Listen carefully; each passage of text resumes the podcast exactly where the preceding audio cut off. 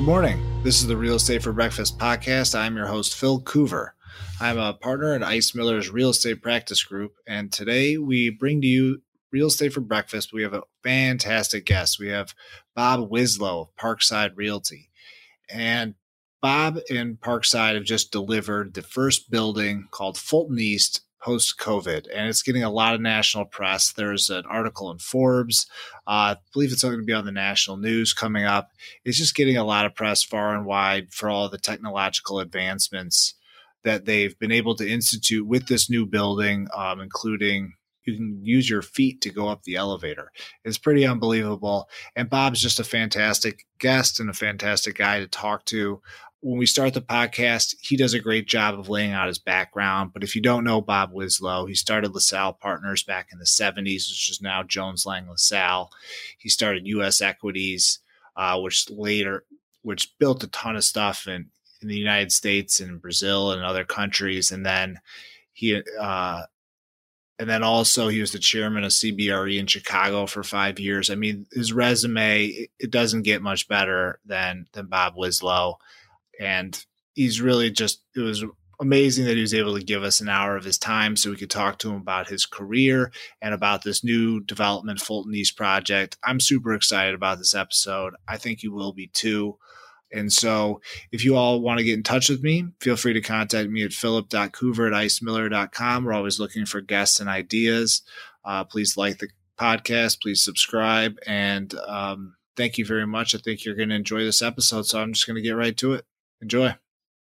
Good morning. This is the Real Estate for Breakfast podcast. I'm your host, Phil Coover. I'm a partner in Ice Miller's Real Estate Practice Group, and the Real Estate for Breakfast podcast is a commercial real estate podcast that's national in focus. But today we're going to talk about Chicago uh, a little bit more than we usually do because we have a great guest. We have Bob Wislow, who's a, a local legend, a national legend, and uh, we have him on to talk about his Fulton East project, which is the first – major office building that's being opened uh, post COVID 19. And so uh, there's a lot of really interesting things about this building that uh, are relevant and are interesting. It's been featured in Forbes. It's going to be on ABC. It's going to be in a variety of different uh, uh, national uh, and international publications. And so we want Bob to come on the show. But Bob, welcome. And um, I also just want to hear a little bit about. Sometimes I do an introduction of folks, but I just really enjoyed hearing uh, your introduction and kind of your journey through your career yesterday. So if we could start there, I think that that everyone would really appreciate that.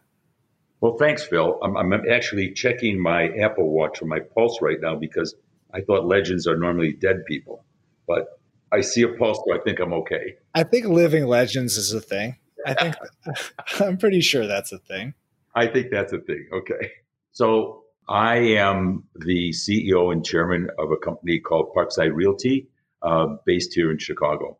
And a little bit of background I'm born and bred Chicagoan, as is my wife. Neither of us have ever lived outside of the city limits except for the time we were at college. My background in real estate started in 1971 uh, when I joined a company uh, and along with seven other people, um, was uh, lucky to be part of the group that started LaSalle Partners, uh, which has become Jones Lang LaSalle, the second largest real estate firm in the world. Uh, and in 1978, um, I formed my own firm, U.S. Equities Realty, along with my partner Camille Julmy, um, a, a, wonderful wonderful guy who was raised in Switzerland uh, and um, has been a real estate professional his entire career. Um, we built U.S. Equities Realty into an international real estate services business. We became the largest privately owned commercial real estate firm in the city of Chicago. We did projects, major development projects uh, in, of course, Chicago, Detroit, St. Louis, Buenos Aires, Argentina, Santiago, Chile, uh, and Sao Paulo, Brazil, um, mainly doing work for large international corporations. And our service business did business in all 50 states in the United States. And here in Chicago, uh, we did the management redevelopment, renovation, and leasing of projects like the John Hancock Building uh, and Sears Tower, Willis Tower, which which we named we renamed Willis Tower when we moved Willis into the building. We merged our company uh, about six years ago in with CBRE, which is the largest real estate firm in the world, and we merged in our 425 people in the CBRE. We had a wonderful, wonderful five year experience at CBRE.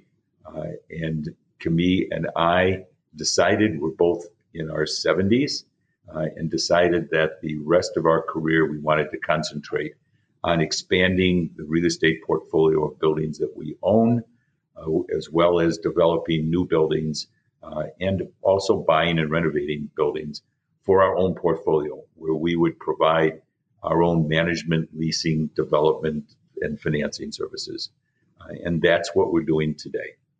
Oh, fantastic. And, uh, you know, tell us about Parkside Realty and the buildings that Fulton East, most specifically, but also kind of your vision for what types of buildings you'd like to, to build. Sure. So, Parkside Realty, uh, again, manages the buildings that we have an ownership interest in. 600 West Fulton, which was probably the earliest loft building renovation, uh, renovated from a manufacturing loft type building into a wonderful office building. Um, 500 Davis Street in Evanston. Um, Metra Market, which is the development that is ground level underneath the elevated tracks at the Ogilvie Transportation Center, uh, which houses the French Market in it, which is one of our developments. Um, mm-hmm. 840 North Michigan, which is where uh, H&M and the Verizon store are, a building that it was our first building that we ever bought as U.S. Equities Realty. Um, we demolished that building and, and built the, uh, if you remember, the FAO Schwarz store was originally in that building. Uh, 20 North Michigan, the headquarters of the Illinois State Medical Society, 618 South Main in Ann Arbor, uh, and 217 um, Jackson, another building that we that we manage, uh, and our company is currently doing its first ground up development, which is a building that we call Fulton East, which is located at 215 North Peoria Street. Um, Peoria Street uh, is a north south street that's located between uh, Fulton Market and Lake Street. And that building that's under development is a 12 story office building it has 5,000 square feet of retail on the ground floor, three levels of enclosed parking, and eight stories of office space for 85,000 square feet. And it's crowned at the top with an 8,000 square foot outdoor park. Which is really cool. I actually I have this uh, children's book. It's about building parks on top of buildings and how they turn this old city that was very industrial into a green city. Um, and it kind of reminds me of that, but in a, in a very good way. We might edit that part out, but uh, I just. I'd like to get a copy of that book for my grandkids. So I'll do that. I'd love it. I'll do that. I forget what it's called right now, but uh, I'll send it to you. Um, so you know, I'm involved with the Chicago Public Library Foundation. I'm chairman of that foundation, and we started something when the pandemic started because people couldn't go to the library, so we decided to bring the library to them. And we created something called Live from the Library, in which we have wonderful Chicago personalities reading children's book to children over the internet, and we'll be televising these as well. We'd love to have that book. We've had the Obamas read a book, Oprah Winfrey, um, the mayor, uh, and lots of actors, sports, uh, you know, famous sports Chicago sports people. Um, love to add that book to the reading. I'll I'll do that. My my mom is the director of the DeKalb County Public Library, um, and so libraries are near and dear to me. So that's we'll have to do a whole nother podcast on libraries. But that, that's oh, great. that's great. Well, we developed and then managed for many many years. CBRE still manages it. The Chicago Public, the Harold Washington Library, which is the largest municipal library in the United States. And we also developed the Evanston Library for the city of Evanston, the main library in downtown Evanston. Yeah, those are gorgeous buildings. Let's talk about the Fulton East project. So tell people uh, just about the Fulton Market area and, and what you hope to achieve with this building that's getting a lot of national press right now. So the Fulton Market area is now a designated uh, historic district in the city. Um, and what I can liken it to the most would be the meatpacking district in New York, which I think people internationally recognize and understand. Two streets, Fulton Market Street and Randolph Street, were really the markets here in Chicago from the turn of the century, from the turn of the you know 19 1800s to 1900s. Um, Randolph Street um, and Fulton Street. Fulton had mainly the meat and fish, uh, poultry uh, types of businesses, and Randolph had more of the vegetable um, businesses, egg businesses, etc. Um, when my wife and I were first married, we had one of those garage co-ops where one couple each week would go buy the food for about 25 uh, families and bring it to our garage. And we would go to the Fulton Market because that was the best place you could get fresh produce, you know, fish and meats.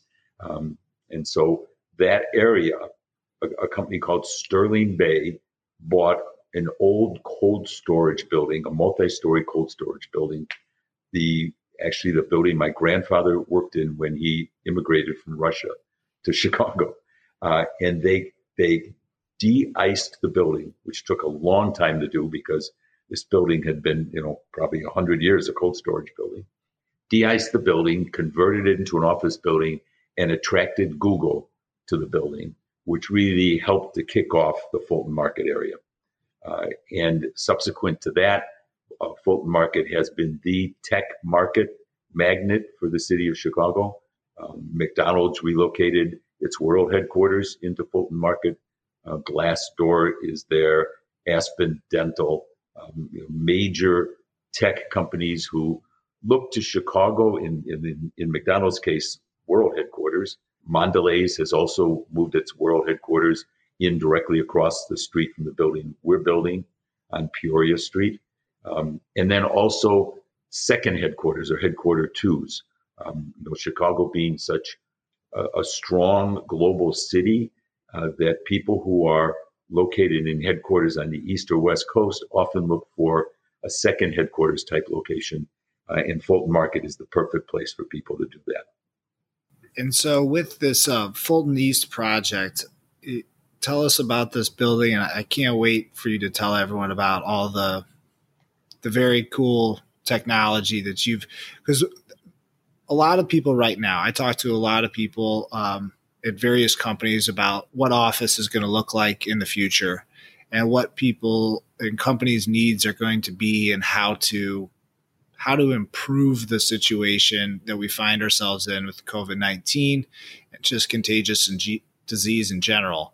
Uh, so tell us about what you've done with this building. So at the beginning of our decision to develop this building as our first project under Parkside Realty, uh, we felt that the Fulton Market area was ready for a high end boutique office building. Um, many of the buildings that were built in Fulton Market, new buildings that were built, and the large warehouses that were renovated into office space were built on the premise of having very, very large floor plates 30, 35, 40, 45,000 square foot floor plates. So companies could, you know, put a large amount of people in these very large spaces uh, which is a trend that was happening in this country. But in Fulton Market, while that was happening with the newer buildings uh, and the large warehouses that were being renovated, uh, there were a few developers who took some smaller, older buildings, let's say a floor plate of 10,000 square feet. Um, you figure that's a, bill, a floor plate that holds between, depending on density, if it's a law firm, 55 or 60 people, and if it's a denser space, maybe up to 90 to 100 people. Uh, give you an idea what 10,000 square foot floor plate is. Mm-hmm. So some of these buildings that existed in the area were these smaller floor plate buildings, and they were very successfully renovated uh, and and then leased up uh, to people like Knoll, who moved their Chicago showroom and offices from the merchandise mart into Fulton, into Fulton Market into one of these smaller 10,000 square foot floor plate buildings. But these were in older renovated buildings uh, which meant that they had limited amount of windows because they're brick buildings that had what are called punched windows in the brick. Uh, and they, because they were older type construction, have a, a lot of columns inside the space. Uh, we saw the success that some of these smaller buildings had in this big market. We felt that there would be a trend for people to look for smaller floor plates where one company could control its entire floor, or a company might want to take three floors but put separate divisions on those floors. Uh, so we liked that trend towards a smaller floor, but we wanted to bring it to the market as a totally contemporary building, a building that was all glass on the exterior, floor to ceiling, to bring a tremendous amount of light into the space, and a building that had very few columns inside the building because it used modern construction techniques. Um, so we acquired a site on Peoria Street. Uh, that was a site that's 10,000 square feet, allowing us to build a building that each floor has 10,600 square feet on it. Um, and we felt that given where the world was and given that people were leasing on these very large floors where sometimes a 10,000 square foot tenant would be on a floor with four or five other tenants who were sharing that floor. And they had to share washrooms, they had to share corridors, um, they had a limited amount of glass because there'd be solid walls dividing them from the tenant on the other side of the wall. Uh, so our idea was to design a building along the principles of biophilic design. Biophilic design uh, emanates from a Greek word that means bringing nature inside. And the concept behind biophilic design uh, is to provide every occupant with the building some kind of light, view, and air to the outside, and bringing a way to bring nature into a building. And so the way we achieve this is we did the small floor plates, as I said, 10,600 square feet.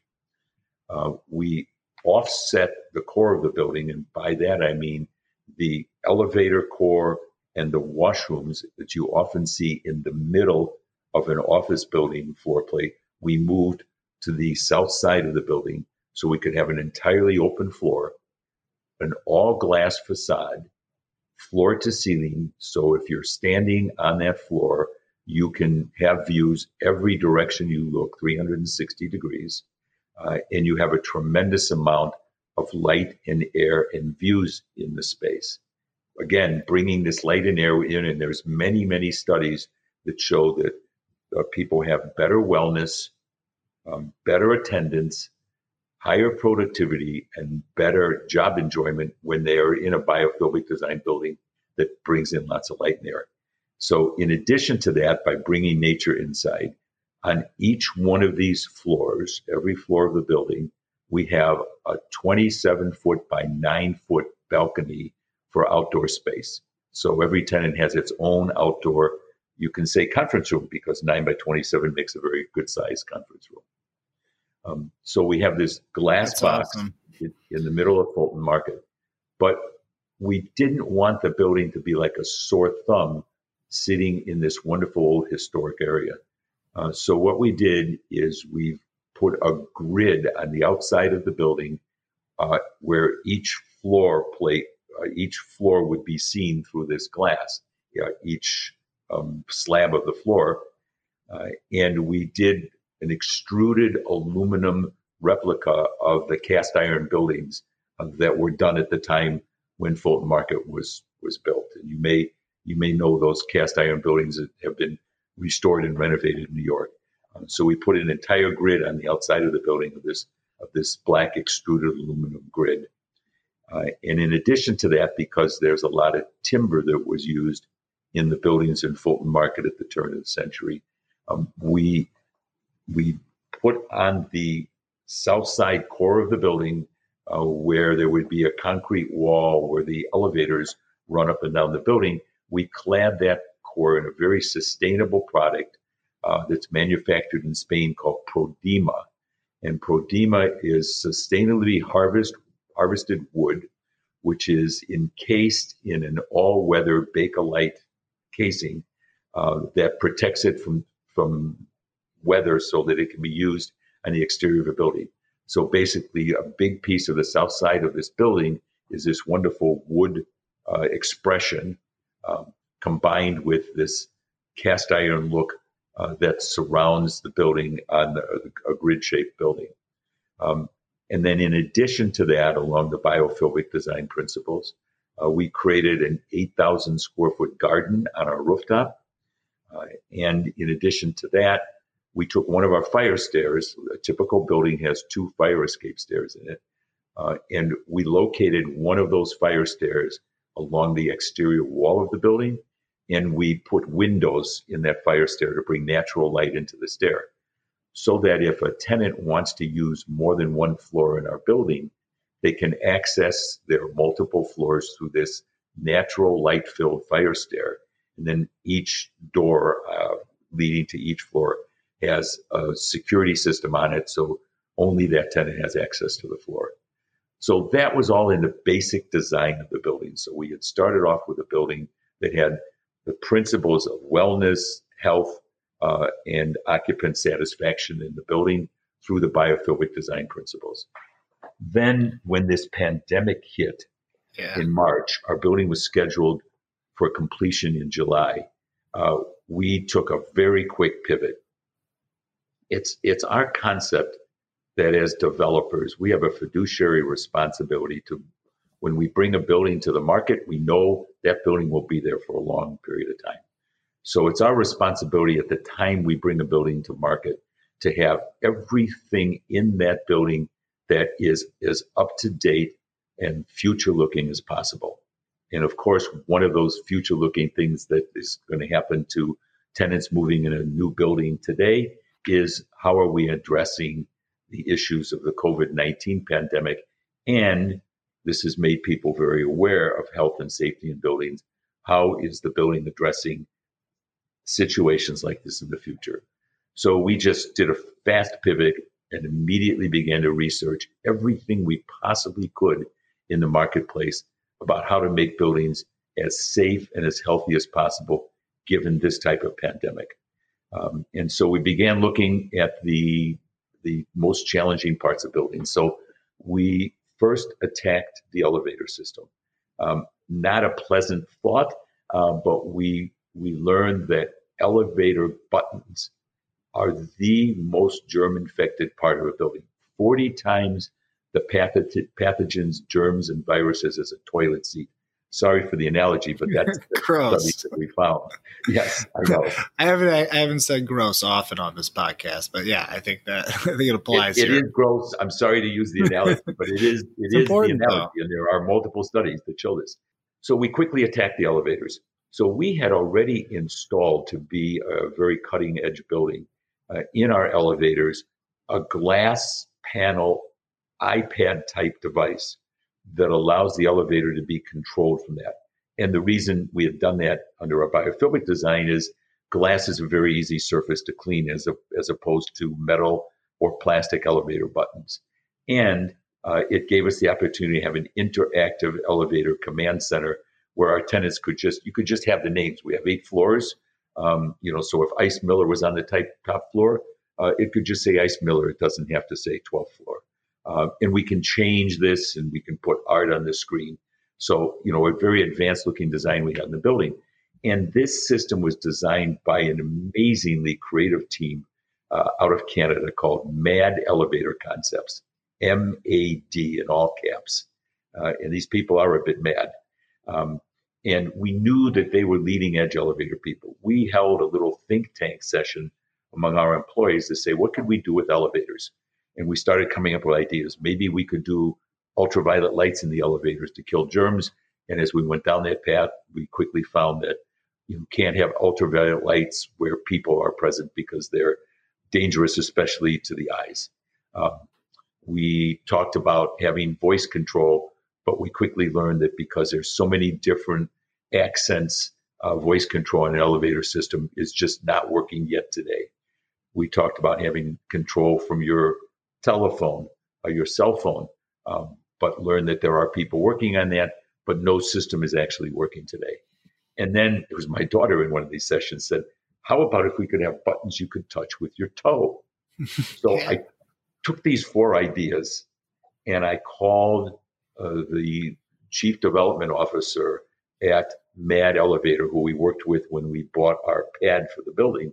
And I said, Hey, we got some crazy ideas. Maybe some of these could be money making for you.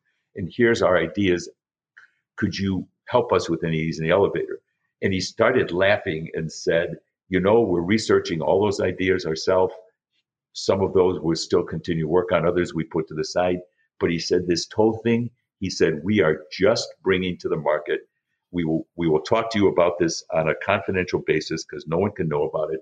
But in the next four weeks, we're going to announce what we call our toe to go elevator button system.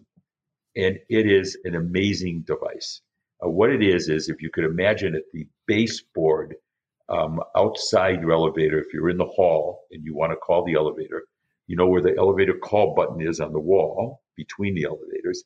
If you look down at the baseboard, this is two rocker switches. Imagine the accelerator pedal in your car. Two rocker switches, one for up and one for down, that you just touch with your toe to call the elevator. And Amazing. when you get in the elevator, at the baseboard of the elevator is a series of rocker switches that have each floor number on it. And you just touch that rocker switch with your toe, and up you go or down you go to the floor that you're looking to get to. So, Otis Elevator is currently installing these in our elevators. Our elevators were all done already. Uh, we spent the money to to retrofit the elevators to put these in, and we will be the first new construction building in the world to have this system in the building. Um, they did do a beta test of a smaller, shorter residential building in Miami, an existing building. But uh, we, because we caught them at the right time, uh, we got their first order. Um, they had originally designed this system, if you can imagine how much room there is at the base of an elevator, to just handle eight story buildings. Uh, but because we're 13 stories, they have custom made uh, this panel force for the inside of the elevator. Uh, and as I said, this is the first time Otis has ever put one of these in an elevator because it's the first ever, and it is being installed right now. Uh, and is is a really, I don't know, I guess I can call it really sexy, foolproof, simple solution to have people not have to touch an elevator button. Yeah, no, it's extremely cool. you know, it's something as simple, you know, the basic. We've been doing this with uh, kitchen trash cans for years, where you, yeah. you use your little foot. It, it's it's the same kind of idea, just applied, you know, much greater technology and um, and a different use. It's it's really fascinating. It's brilliant in its simplicity and its ease of operation. Uh, it's just absolutely brilliant. And then, of course, we still have the touchpad inside the elevator and the buttons on the outside. Uh, if there's a handicapped person in, in, a wheelchair who can't touch the pad, we we still have that. Um, and the other thing about a building like ours with the biophilic design principles and the fact that we're only a 12 story building uh, and the fact that the first three levels of parking um, is that people can still walk to their floor if they want. Uh, if people don't want to get in an elevator and want to walk to their floor, they can do that. Um, and especially the people who park in the parking deck because you're already up either two, three, or four floors up in the building, and you just have a few floors to walk up or down uh, um, into the building. So that that's the first thing that we attacked in the building, Phil. Okay. Um, the second thing is is everybody is talking about air in the building. How are these viruses transmitted? Everybody's wearing masks obviously because these viruses are transmitted in the air. How long do these droplets last? How much do they spread in the building? When you have uh, an HVAC, heating, ventilating, and air conditioning system that relies on air distribution and fans, are you blowing these droplets around the space? And, and how do you protect the space? So we started looking at all of the, the known things in the market to protect space. And, and those included things like the electrostatic precipitation, ionizers, you know, ultraviolet germicidal eradicators, photocatalytic oxidation, and plasma systems. And we looked at all these electronic air cleaning kind of ideas. We looked at the filters that you use in a building, you know, just like filters on your home HVAC system you know, commercial buildings, office buildings have big filters. Those filters are based off of a rating called a MERV rating, uh, which is the density of the filter.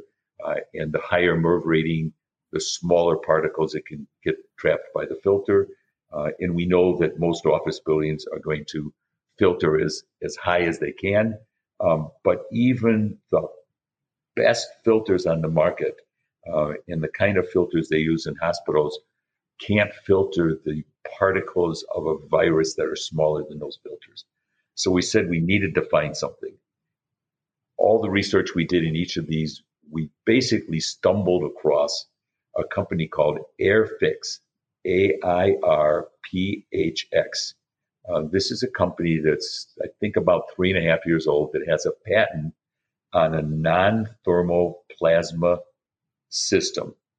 Uh, and what this system does and what makes it so unique is like other air filtration systems, it brings the air and sucks the air into the system. It puts it through a plasma system that drops out, kills, uh, and eliminates viruses, bacteria, mold, pathogens, and, and odors, even uh, in space. Um, but in addition, what this system does is it then as a as it sends out cleansed air back into the space, but as a byproduct of this process, uh, it sends out a gaseous form of hydrogen peroxide, and you know hydrogen peroxide is a great cleaning agent. Yeah, a very low low density, less than 0.03 percent concentration of hydrogen peroxide gas form comes out of this system. But the beautiful thing about a gas form of hydrogen peroxide is it attaches to and is attracted to horizontal and vertical surfaces. So this gas form goes out and attracts to these surfaces and kills the viruses, pathogens, and bacteria on surfaces. So from our research, this is the only system we could find anywhere in the world that both cleanses the air and cleanses surfaces. Now, we found this system through hospitals that use these systems.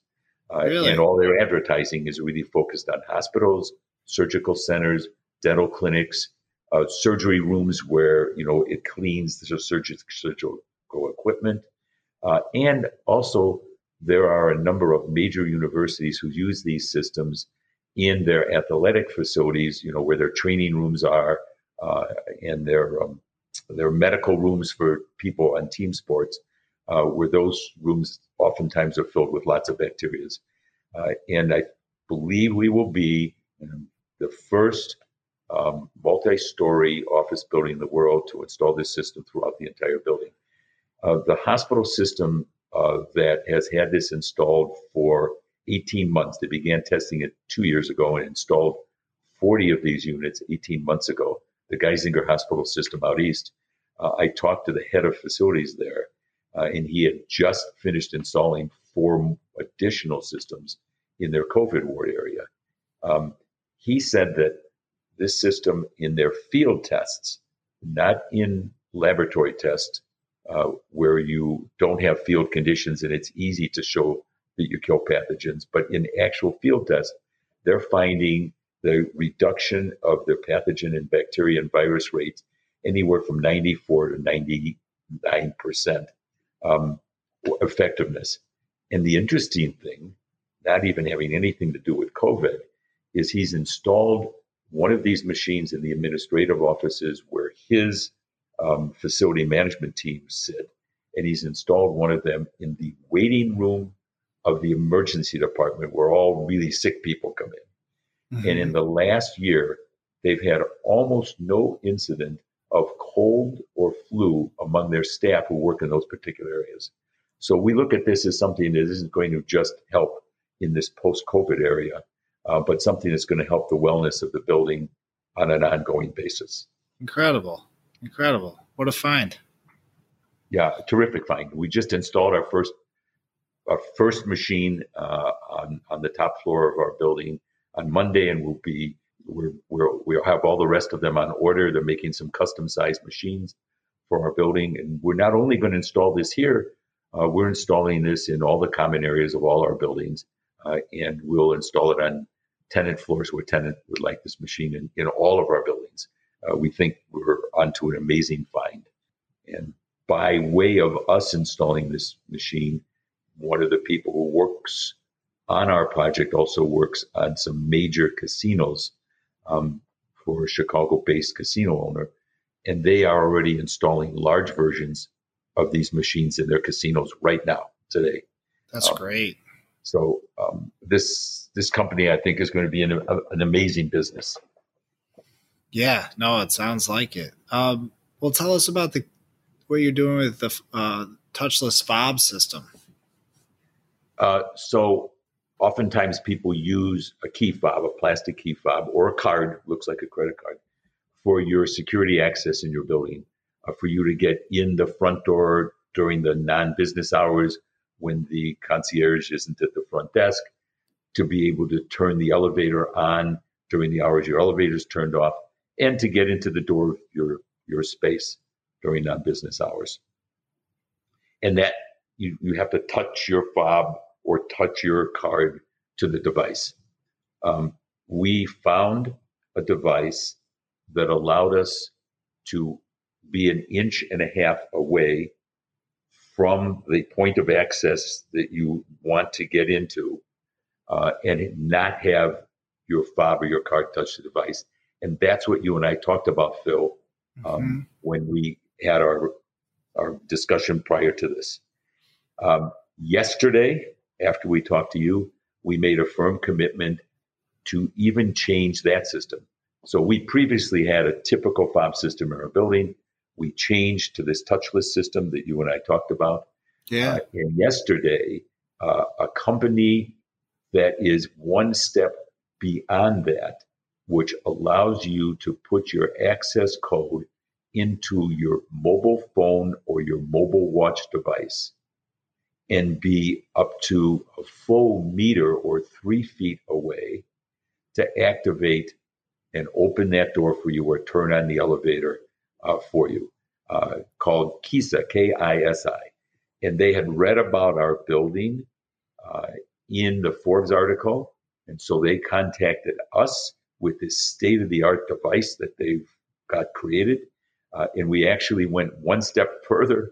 Uh, and yesterday, committed to putting this device into our building.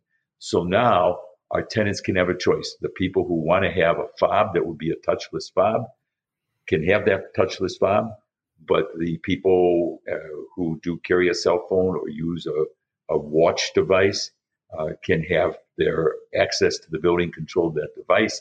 And from three feet away, uh, it will open the door for you uh, or turn on the elevator for you. Um, in addition to that device, we're handling the access to our building in non building hours. So for off hours, evenings, and weekend hours. Um, so that when a visitor comes to a building, uh, we've made it very easy for that visitor to come to your floor. We have a system called a butterfly system, which is an intercom system at the front door of the building. So if you're expecting a visitor, you can send them an access code to their phone. They come to this butterfly system and they activate the access.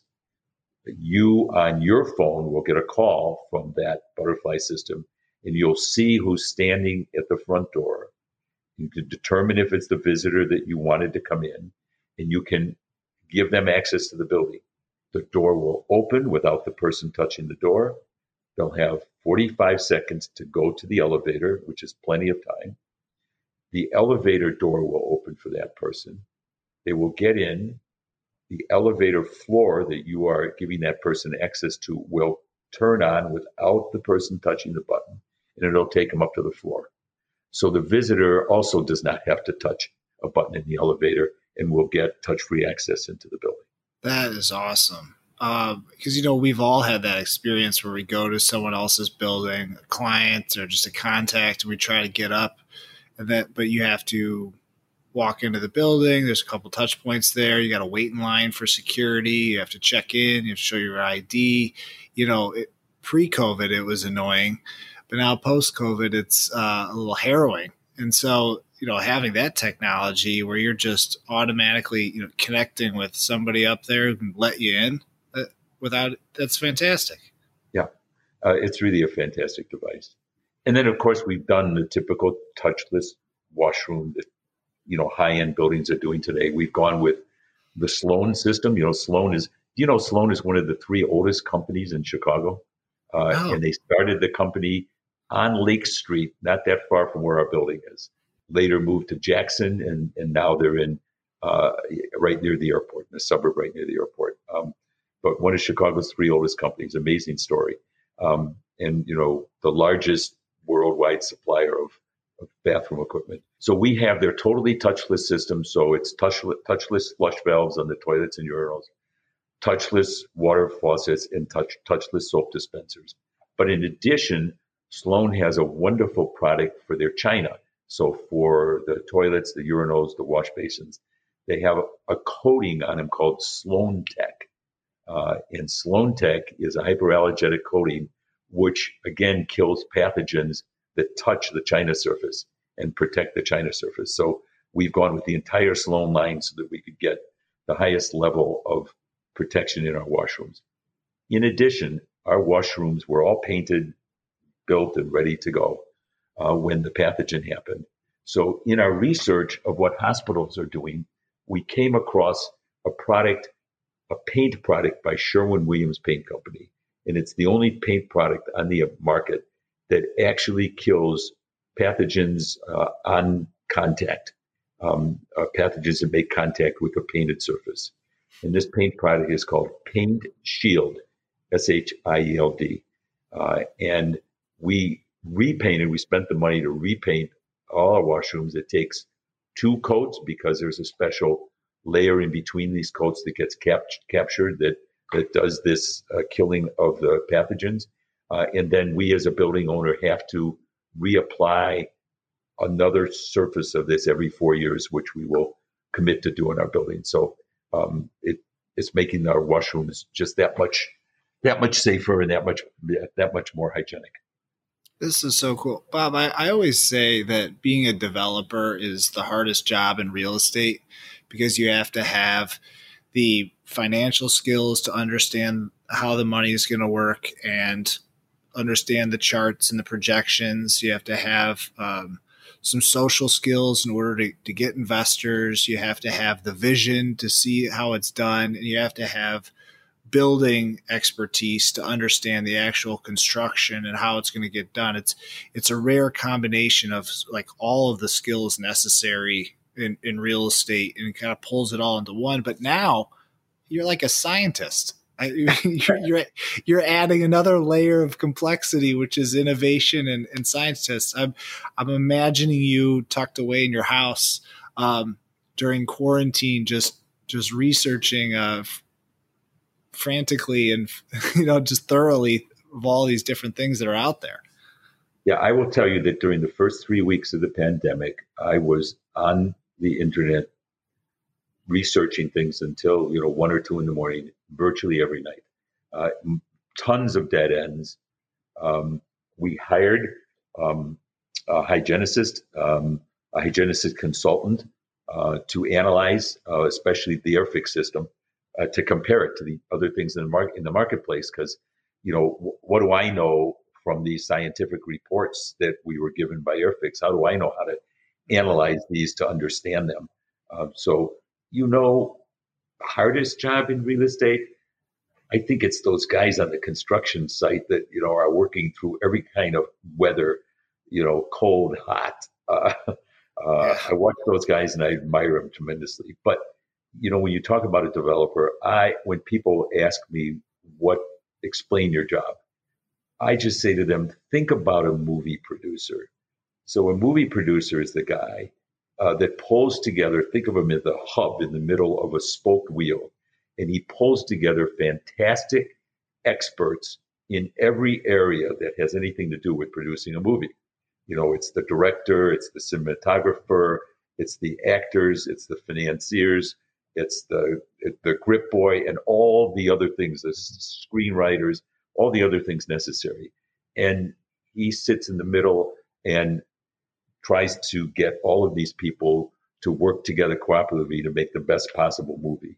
That's really what a developer does. And, you know, from our standpoint, we've just got an amazing team on this building. Uh, we have Lamar Johnson Collaborative as our main architect for the building. Um, and they are working with Clayco. Um, and Clayco is a construction company that has moved its headquarters from St. Louis to Chicago about 10 years ago and become one of the nation's largest design build contractors. Uh, and they're overseeing the construction. Um, we, the lobby on this building, in our 40 year history uh, in this city, we always believe that lobbies of office buildings should not be like an office building lobby, but should be like the lobby of a peninsula or Four Seasons five star hotel. Yeah. Um, give our clients that kind of benefit. And we did that when we changed the lobby at Hancock and changed the lobby at Willis Tower and changed the lobby at 150 North Michigan. We've probably done 30 major lobby, lobby renovations or construction in our lifetime. When we did this building, we realized that Fulton Market is not like a typical office building market. These people treat their space more like their home or their residence than they do an office because they work all hours of the day, they work all hours of the weekend, they bring their dogs to work. You know, it's more residential. So we engaged Holly Hunt, uh, who you probably know is one of Chicago's most famous interior designers. Mm-hmm. Uh, we engaged Holly Hunt to work with Lamar Johnson Collaborative to design the lobby of our building. And she is just doing an amazing lobby to us, you know, doing a lot of uh, nodding of the um, to the Fulton Market area and what was in that area before. Um, so bringing mid-century designs, bringing a beautiful Italian porcelain that looks like a very rare marble into the building, uh, and some beautiful artwork into the lobby, and giving it a residential feel. Um, so the the team we've been able to pull together on this uh, has been really terrific, uh, and and that's what my job as a developer is uh, is to get the opportunity to work with a great team like this and run and manage that team.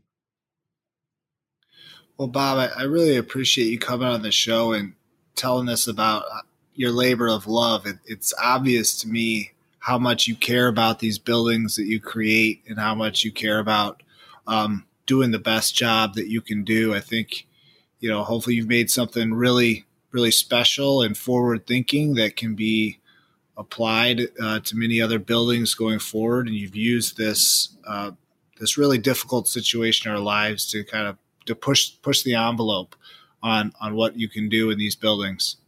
Well, I'm thrilled I had the opportunity to do this, and and I have to say that um, you know I know a lot of people are getting crazed being housebound, but I have been just totally energized by this. Um, you know, at this this stage in, in in our career, it gives us an opportunity to bring some new products to the market that you know I think you're going to see lots of people um, using you know throughout the country uh, as their buildings open, not just for this particular COVID incident, but you know, for the ongoing, you know, health and wellness of people in buildings. So it's it's been a lot of fun, and I'm really appreciative of you having an interest in this and giving us an opportunity to talk to you about our building.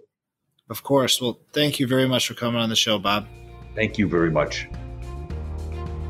This publication is intended for general information purposes only and does not and is not intended to constitute legal advice. The listener should consult with legal counsel to determine how laws or decisions discussed herein apply to the listener's specific circumstances.